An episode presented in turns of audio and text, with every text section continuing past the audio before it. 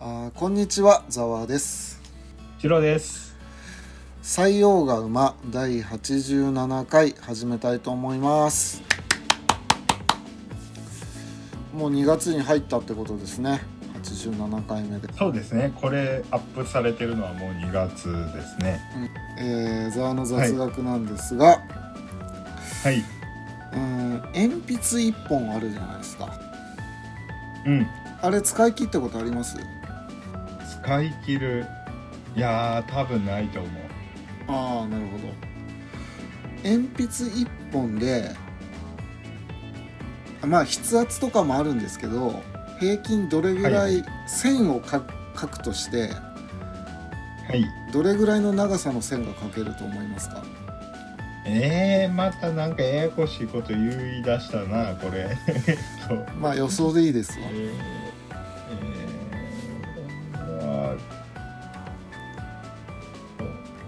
わわからん。えー、日本を日本縦断くらいできるんじゃないですか？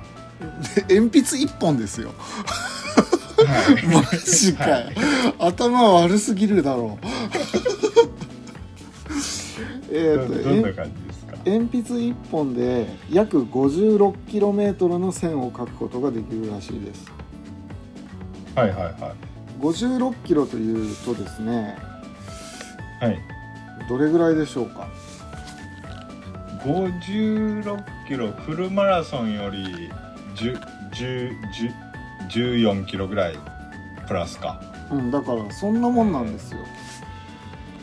はいはいはうーんだから東京から50キロで、えーはい。鎌倉あたりですね。いああなるほどなるほど。うん。そんなもんですわ 鉛筆1本なんて。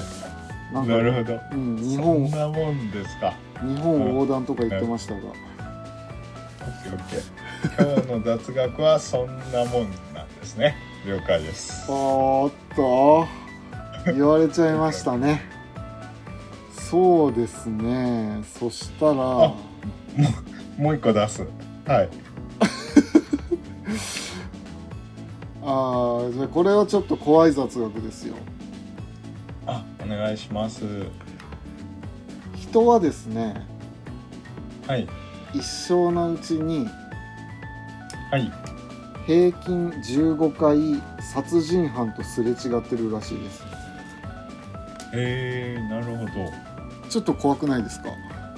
まあでもそそれはあれですよね。その刑務所に服役して出てきた人とかもま含めるんですよね、あまあそうでしょうね。まだ、まあ殺人を犯して、うん。まあ、警察に捕まっていない人だけじゃなくてうん。ちゃんと服役して出てきた人も含めて15回。そうですね。なるほど。はい。じゃあ想定想定通りです。うーんそうですかまあそれぐらいあるやろうと思いました。えー、っと。いやもういいもういいよ。じゃあやいいですよめ無理くり出さないで。ち失敗したな今日は。えー、っと そしたらまあオープニングなんですけどまあ何回か前にですね、あの、はい。ちょっと明るいニュースもっと言えよっていうことを言ってたじゃないですか、言ってましたね。だからちょっと明るいニュースから入ろうと思いますが、はいはい。えーオゾン層が数十年後には回復の可能性があります。もあのフロンガスっていうのを国際的に禁止して、うはいはいはあのオゾン層の破壊物質の今はほぼ99%が廃止されてるんですよ、いああそうですね。うん。で2066年頃にはまあ全てはい。回復してるんじゃないかと、あのあー1980年代ぐらいまで回復するんじゃないかと言われております、うんうん。ああなるほど。うん、でやっぱりオゾンホールっていうものができてそこから太陽からものすごいなんか体に悪い紫外線とかが入ってきてたんで本当にオゾン層って大事なものなんですよ。あのオゾン層がなかったらみんな皮膚がんとかになっちゃうんで、はいはい、冗談。なんかそういう話すごい一時期取り上げられてましたね。ああそうですね。なんであのよかったなって思いましたその話ねうん。ちょうど僕最近読んだ本にも載ってたんですけどもうん。いやあれフロンガスフロンガス言うてたけど、ん。ぶっちゃけあれ大したフロンガスの影響なかったらしいよみたいな話が書いてて。あそうなの？へえそうそうそうそう。うん。あのーいやわかんないです。その本に書いてあることが真実かどうかはわかんないですけどあの結局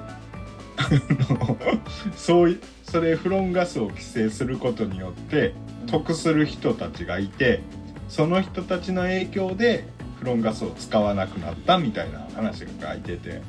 ああそうなんだ。であのちょっと話をちょっとあのちょっとそれるかもしれないけど今のそのなんて言うんですか？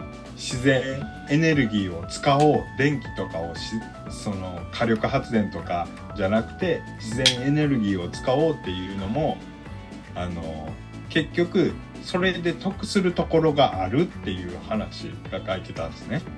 うんうん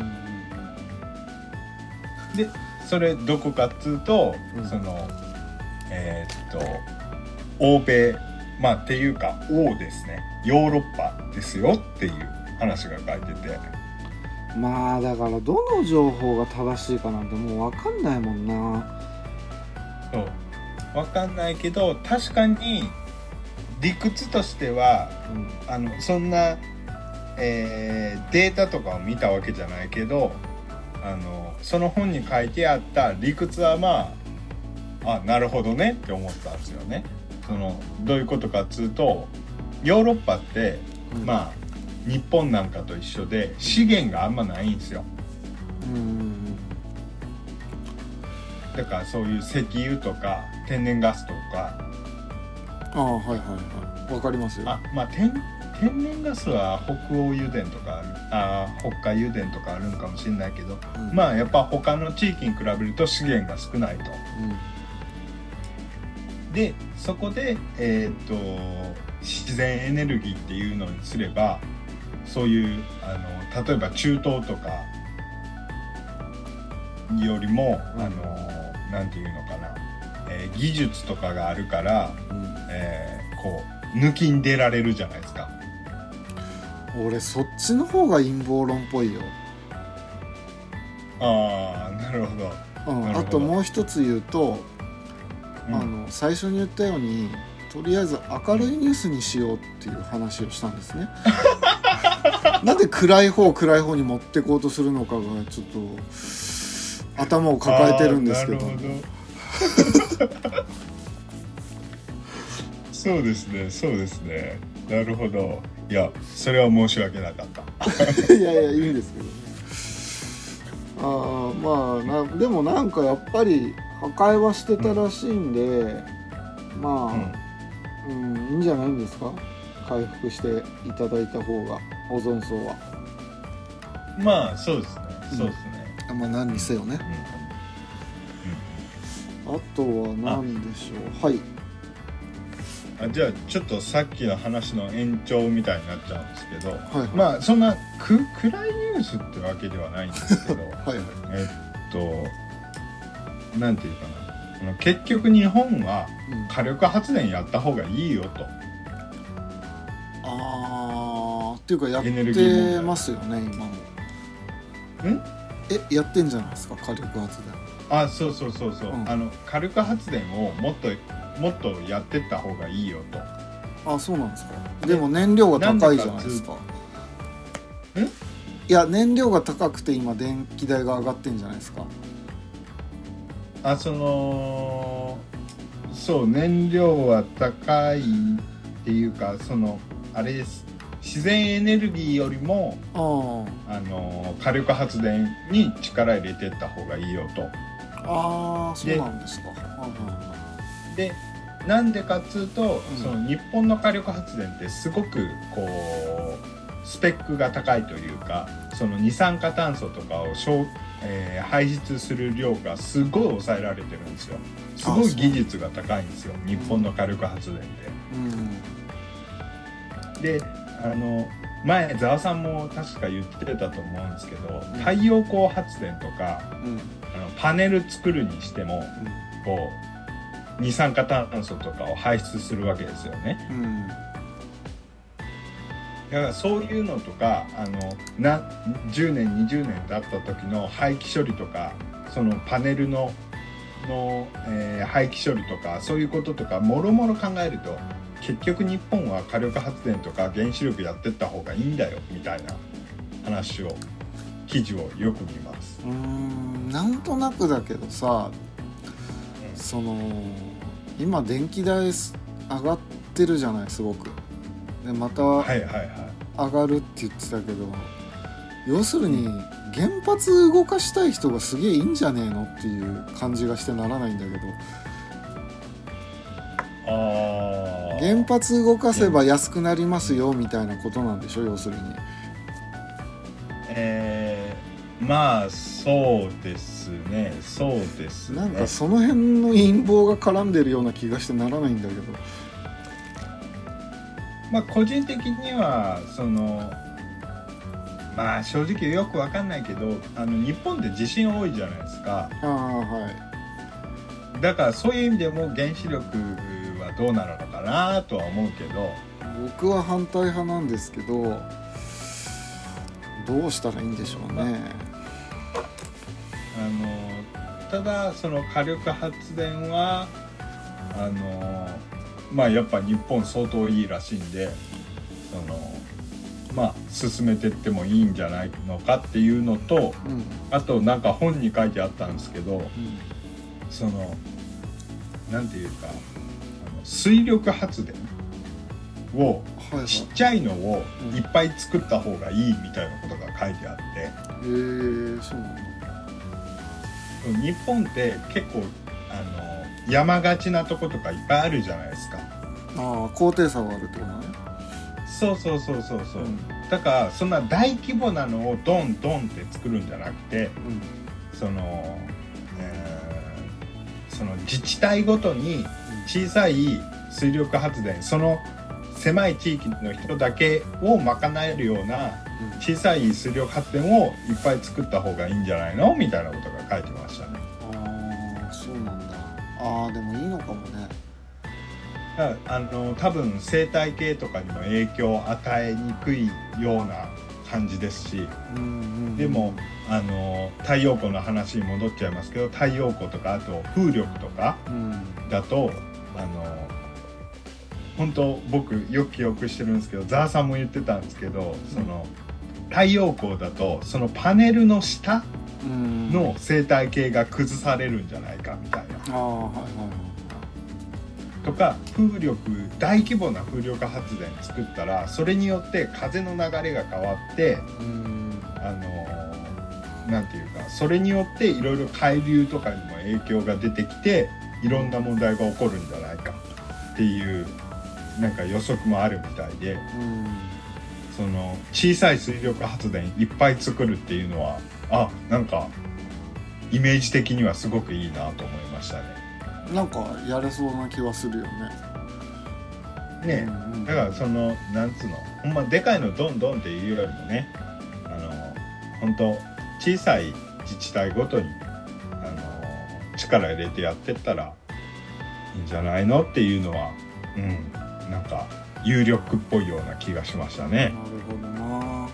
なんかでもニュースとかやってたらやっぱオール電化の家がさ家族え4人ーねでめちゃくちゃ大変らしいね。月10万とか言ってたけどさあんな家賃じゃん。うん。そりゃ生活できまあないよ、10万まあ10万って多分結構多い人でやとは思いますけどね。いや極端に多いよね。でももう数万円とかかかってんじゃん。うんいやあんなのやってらんないよ。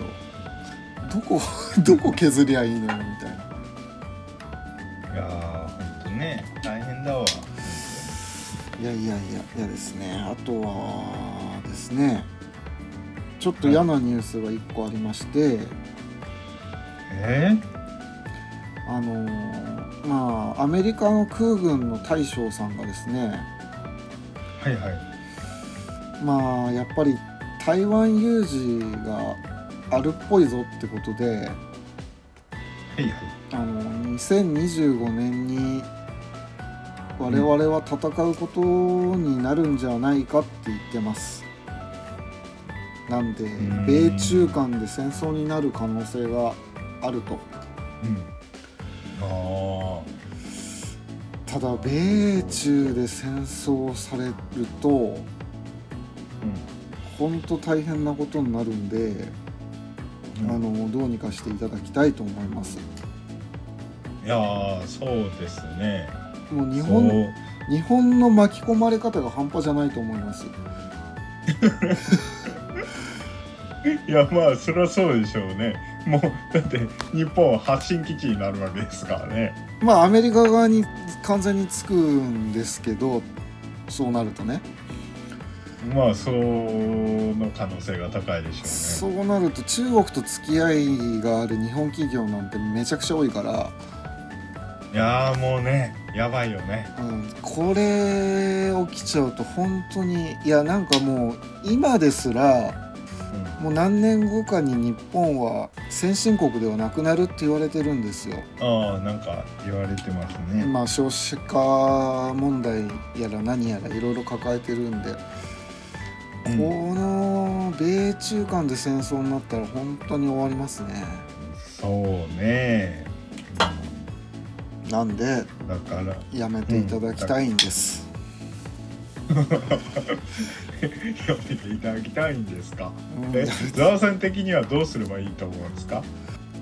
台湾の独立を許せばいいじゃんって思ってます。欲しがりすぎですよ。そうね我々の感覚から言うとそうですよね、まあそれが そうだから戦争になっちゃうんだろうけど、まあちょっと。あそういえば沖縄行ったってはいはい。前回言いましたけどうん。そこでそのジャーナリスト魂の熱いお土産屋の店長に会ったっていう話をしましたけどもはいはいはいはい。そうその人がいもう一つ言ってたのがあのもう沖縄はもう本当中国だよって言っててほうほうほうほう。あのだからもうその琉球新報って知ってます？ああ聞いたことありますね。とかうん。あとその沖縄の県知事歴代県知事とかもそうなのかな？うん。なんか結構もう中国の息かかっちゃってるからねみたいな話をしててうん。もしかしたらこうね沖縄が分断されるかもしれないですねそうなると。それが本当なら怖いですね。なんかねでもあの陰謀論かもしれないけどその沖縄に結構中国の息がかかってるみたいのは結構前から聞聞きますねその話は。ああそうなんだ。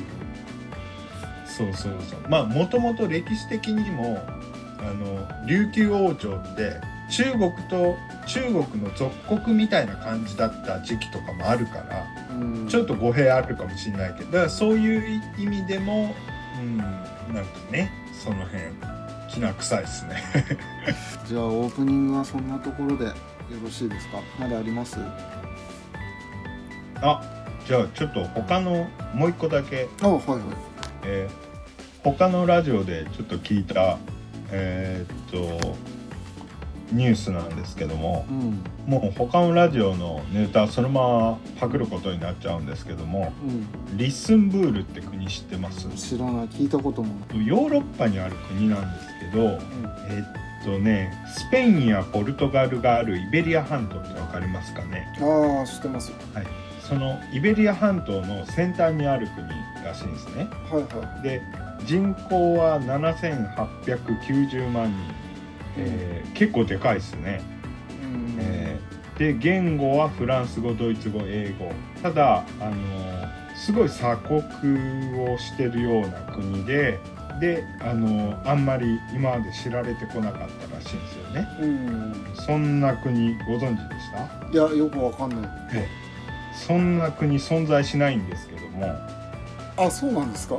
どういうことですか？そ のこれ何かっつうとフランス人があのアメリカ人は地理に疎いからこの国の存在は知らないだろうっていうことでうん。アメリカ人をバカにするためになんかツイツイートかなんかしたらしいです。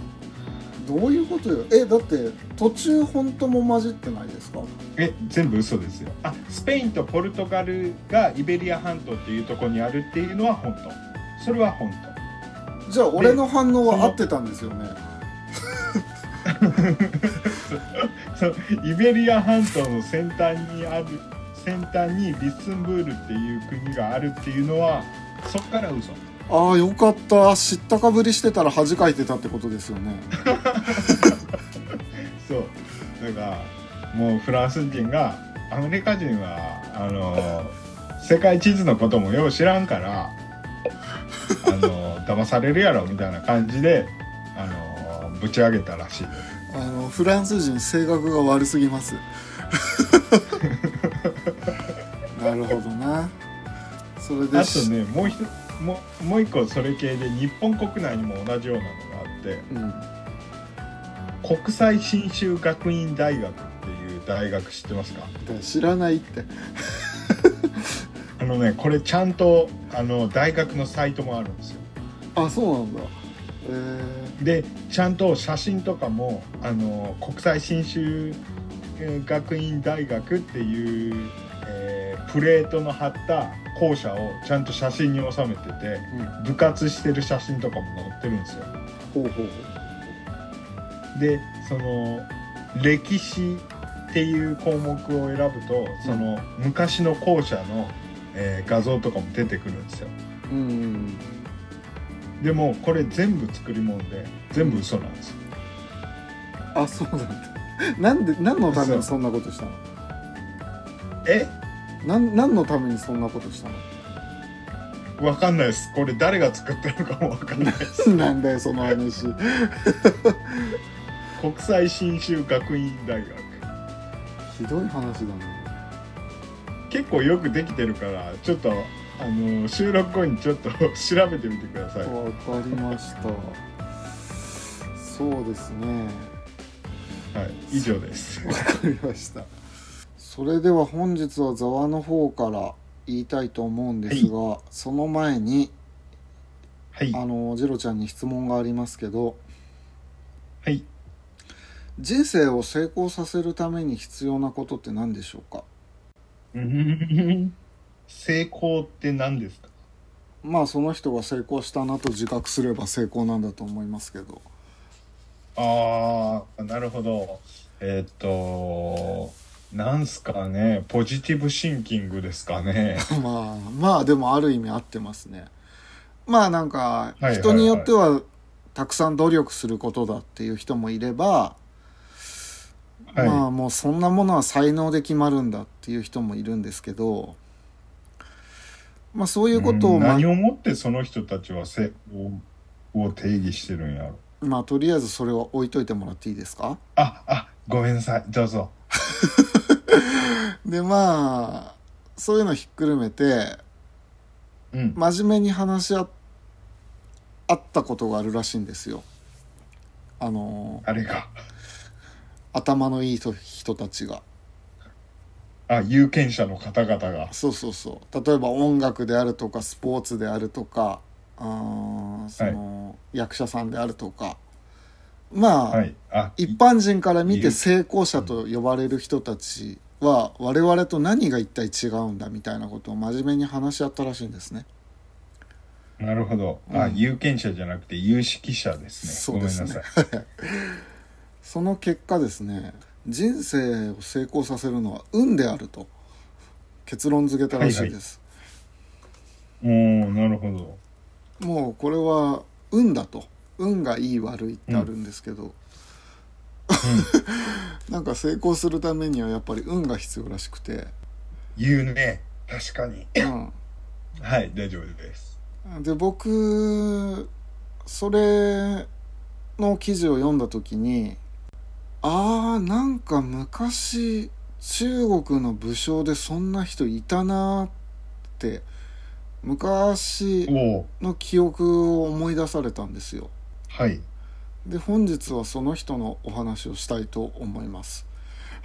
おおいいっすね。いいっすね。なんやろう？誰やろう？うん。えっ、とこの人有名なんで知ってる人は知ってるんですけど、はい。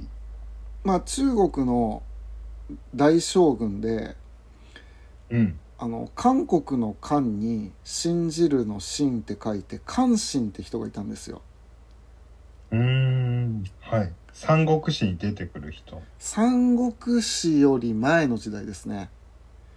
うんうん。と今「キングダム」っていう漫画が流行ってると思うんですけどあの「キングダム」より後の時代で、はい。三国志よりもあ三国志よりも前の時代です。なるほど。うん。なるほど。はいはい。なんとなく。はい。まあ大体この人が出てきたのがあのまあはい。秦の始皇帝が中国をまあ統一しますと、はい。で始皇帝が生きてる間は反乱は起きなかったんですけど始皇帝の死後に、まああちこちで反乱が勃発するわけですね。はいでそんな時にですね関心というあちちちなみにはい。年代的には何年くらい、現前231年とかそれぐらいか。紀元前196年が死去なんではいはいはい。まあその感じです。なるほど。紀元紀元前2世紀ぐらいか、うん、はい。そうですねはい。ですこのいません。まあそんな時代にですねはい。関心という一人の男がいたんですけどはい。まあとにかくやることやんないでプライドばかり高い男だったんですよ。おうおうでこの男が30代まで親戚の家でずーっとニートしてたんですね。はいはいはいでそのうち丁長って言ってうーんとね今のおまわりさんみたいな人のところで居候してて、うん。でもまあ働きもせず何にもしない男だったんでもういい加減出てけと言われて、うん。うん。まあ小じみたいな生活を送ってたんですよ。はい。でまあそんな時に年下のチンピラとかに絡まれて。怖い怖い。でなんかその立派な剣は持ってたんですけど、はい。そのチンピラにその立派な剣で俺のことを切ってみろって絡まれてたんですね、でもし切れないんだったら、俺の股をくぐって許しくぐれば許せ許してやるとああ。うん。でまあ関心はですね、うん。えー股をくぐる方を選んだわけですね。なるほうど、ん、これは後に関心の股くぐりといって、はい。うん、大きな目的を果たすためには小さな恥や屈辱に屈するべきであるという意味で使われるうん。言葉として残っています。なるほどね。うん。うんでまあある時は老婆にご飯とか恵んでもらって、うん。まあ調子乗りの関心はですねああまあ俺がそのうち出世したら、たくさんお礼をしてやるってその老婆に言ったんですよ。でもその老婆はですね別にお返しがもらいたくてしてるわけじゃなくてあまりにも惨めだから恵んでやってるんだって一周されるわけですね。うんうんうん まあそんなこんなでやってたんですけどまあ反乱があちこちで起こってた時代だったんでうん。うんこの関心さんはですね、あの巨大勢力に俺働きたいって言って潜り込むんですよ。ああなるほど。うん。で軍隊で一番下っ端のくせにですねうん。あの俺の考えた最高の戦術はこうだこうだって上の方に立案しまくるんですね。おお、うん。いいね。うん。だけどもう下っ端でさ何の実績もないやつだから、うん。まあ全員から無視されるわけですよ。はいはいは で関心さんは俺の才能を理解できる人間がいない。この軍はバカばっかりだって言い残して軍から逃亡するわけです。いああなるほど。もうやめたっつってうんやめちゃうわけですね。なるほどね。さあどうしようかなって言ったらあの今度地方勢力でうん、うん、あの劉邦軍ってところに入隊するんです今度は劉邦ってあの劉邦ですか？あ劉邦知ってます？劉邦ってめちゃくちゃ有名じゃないですか？あそうですね。劉邦をただ有名にしたのはこの関心という男の存在なくしてない。ならないんです。マジか。うん。すごいな。えあの劉邦とこう、えー、項羽の劉邦ですよね？あそうですよ。昇華。ああああすごいね、うん。はいで あのだから最大勢力からはまあ無視嫌われて辞めて、うん。で地方勢力の劉邦軍に入隊すると。はいはい。しかしこの劉邦軍でですねなんか仲間内でこそ泥を働いて、あのそうですね連帯責任で死刑判決を受けるんですよえ関心さんがこそ泥を働いた？あ多分なんか仲間内で？仲間内の一人がこそ泥働いて、連帯責任で、ああ。の全員死刑ってされちゃうわけですよ。あの人の命なんて軽い時代ですから、うん。で処刑場でですねまあ仲間が殺されてはいくわけですね。一人二人と。うんでいよいよ関心の番になるわけですよ。そしたら関心は「おいおいおい俺みたいな天才を処刑すんの?」って「お前の判断間違ってるよ」って言って劣化のごとく逆ギレするんですね。すごい。すごいすごい気持ちいい人やな、うん「えお前マジで言ってんの?」っつって。おーおーおーおーほんでほんで？そうするとですねあのこの処刑を取り締まってた人がうん「あれ？こいつなんか他のやつと違うぞ」って目をかけるんですよ。なるほど。これがですね、はいはいはこの時あれこいつなんか持ってるのかなって判断したのが花工栄という人なんですけど、あなんか聞いたことあるな、うん。この花工栄っていうのはですね曹操のいとこであはい。る花工トンの,、あの子孫にあたる人です、あはい。子孫。あ子孫子孫。子孫？あのだからひいおじいちゃんとかおじいちゃんかひいおじいちゃんかそのぐらいの人。あせせ先祖ってこと？あそうそうそう。ごめんごめん。そうそう。先祖だ先祖子孫じゃなくて先祖と。そうそう、はいはいはい。曹操のいとこに花工トンっていう強い武将がいたじゃん、うんそれは有名だと思うんだけど、まあその人とうん。の間柄ね。でこの花工栄がですね、うん。あの劉邦さんのうん。当時右腕だった昇華っていう人がいるんですけど報告するんですよ、うん。なんか、うんうん死刑にしようと思ったけどちょっと気になるやつがいるんですけどと。うん。うん昇華ちょっと見てくれませんかっていうわけですね。はい。でそこで昇華って人に気に入られるんですよ。一回会って。あれ？でこの昇華って人もこの関心って男に、あれ？うんこいつひょっとするとめちゃくちゃ才能あるんじゃねえかって思われておーすごいやん。うん。で刑を免除され役職をもらうんですね。免除されるだけじゃなくて役職もろたんや。そうそう。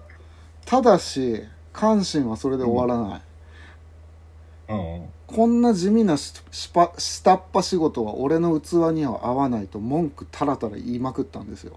おーどこまでどこまでその虚勢張れるのか、で昇華に気に入られたんで関心は昇華に「俺は天才だから大将軍にしてくれ」と、大将軍の仕事が向いてるんだと。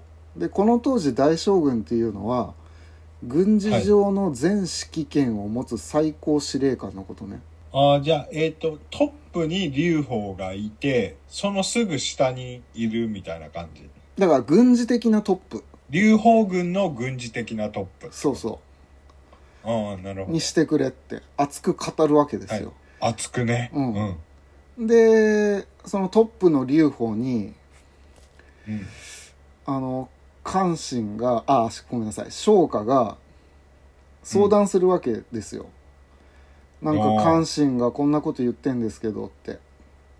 はいはいはでそしたらまあ劉邦もさ右腕である昇華がすごい押してくるんで、いうん。まあでもさすがに大将軍にはできないけど将軍になら抜擢してやってもいいよってかなり太っ腹な対応をするんですね。はいはい。この当時まだ何の実績もないんですよこの関心には、えええええええ。全く実績ないんですけどええ。なんやかんやで将軍にならしてやってもいいって言われるんですいよやすすごいよ。うん。でまあ昇華は関心に報告するんですね。あの将軍ならやってもいいって、あのあれ許可が出たと。はいはい。でそれを聞いた関心なんですけどうん。あのなんで大将軍じゃなくて将軍なんだ？なめんなっつって馬を盗んで逃亡するんです うんうん。でまあ昇華が慌てて後を追いなんとか関心を連れ戻すんですね。あーあ一応その翔華さんは、うん。あの、えー、関心さんをこいつはただもんじゃないから手放したらあかんって思ってはるってことですかそうそうそうそう。うん。で昇華があの劉邦に直談判して、うん。もう関心を大将軍にしないんだったら自分も軍を抜けるって言い出すんですよ。おいおいおいおいおい。うん。で劉邦を必死に説得するんですね。で劉邦としても、あの昇華って本当に信頼できる部下の一人だったんで、うん。じゃあもう大将軍にしようと渋々関心を大将軍に抜擢するんですすごい決断したね劉邦さん。この時説得した言葉の中にうん。あの国士無双であると。昇華は関心は国士無双であるあの、まあ、唯一無二の存在であるっていう意味なんだけどうん。この時国士無双という言葉が生まれたらししいですね、い、はい。はい。でまあ晴れて大将軍に関心はなるんですよ。うん。あごめんなさい。ちなみにうん。国士無双っていうという言葉はこの時できたんですか？そうこの時生まれます。ああなるほど。はい。はい、すいません。で大将軍となったんです。何の実績もないままただただ大将軍になってるんですね。はいはい。で大将軍となった関心は関心はあの、うん。出陣した全ての戦いに勝利して3年で中華統一を達成するんです。こいつものすごいんですよ。めちゃくちゃ強かった。ああすごい。じゃあ本当に自分の自己分析もできててうん。あの本当に自分はすごいっていうのをちゃんと客観的に分かってたんや。そうであの、もう。とにかくこれはあのうん。なんて言うんだろうな。なんか戦いが強いっていうの感じじゃなくてあのとにかく戦略がすごかったらしくて。ああそうなんや。うーん。だからロフとかはさ自分が強いみたいな感じじゃん？戦いが。あなんかイメージはそうですね。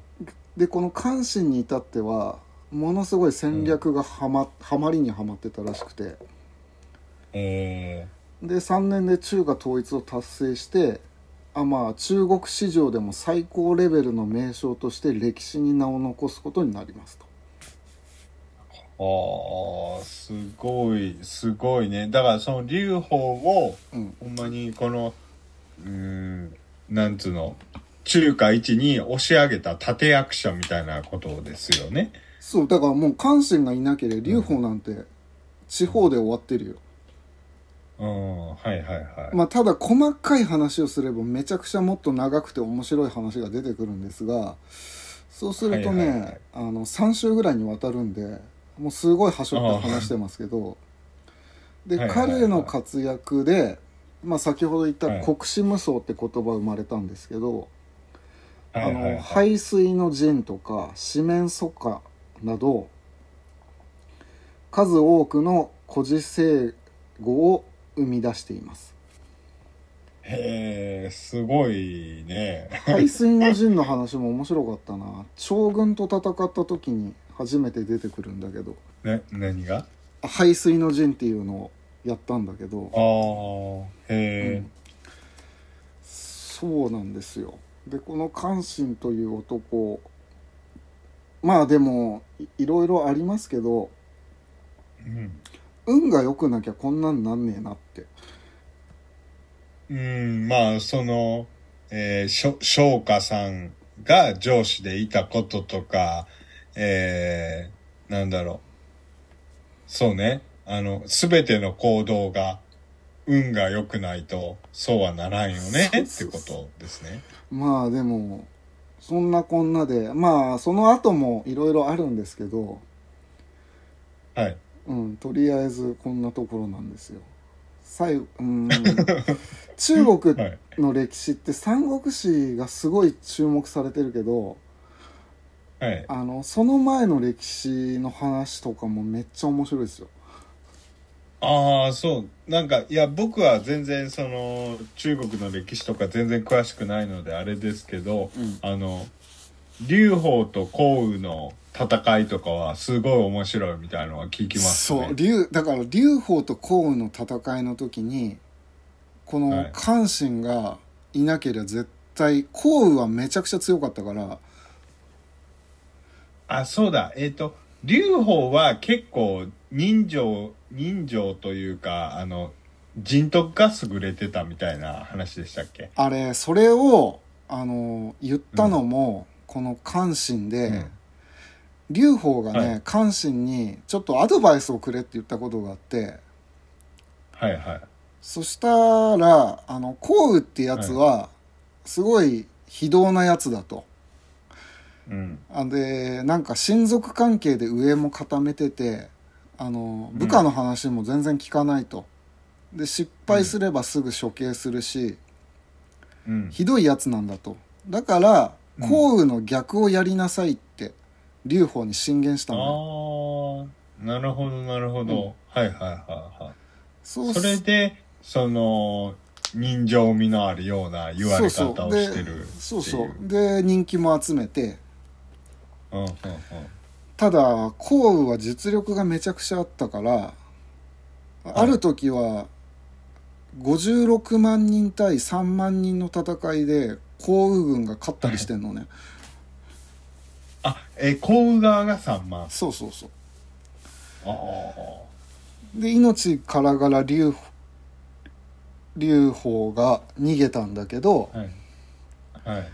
うん、でどうしようかってやってる時にあの関心に当時、うんあの義と大と長と燕と西の北部の5つの国を平定してこいって命令してはい。初め無理だよって関心も言ってたんだけど見事それを成し遂げる、ああ。なるほど。はい。超優秀だったっていうああ、なるほど。すすごい、すごいね。そうなんですよだからでまあ本日はすごいさらっと関心さんの話をしたんですけどああどうどうでしたかね？いやーなんちゅうかすごいここんなこと言うと怒られると思いますけどもすごい事実とは思えんようなことがね。中国の歴史って多いですよね。本当に。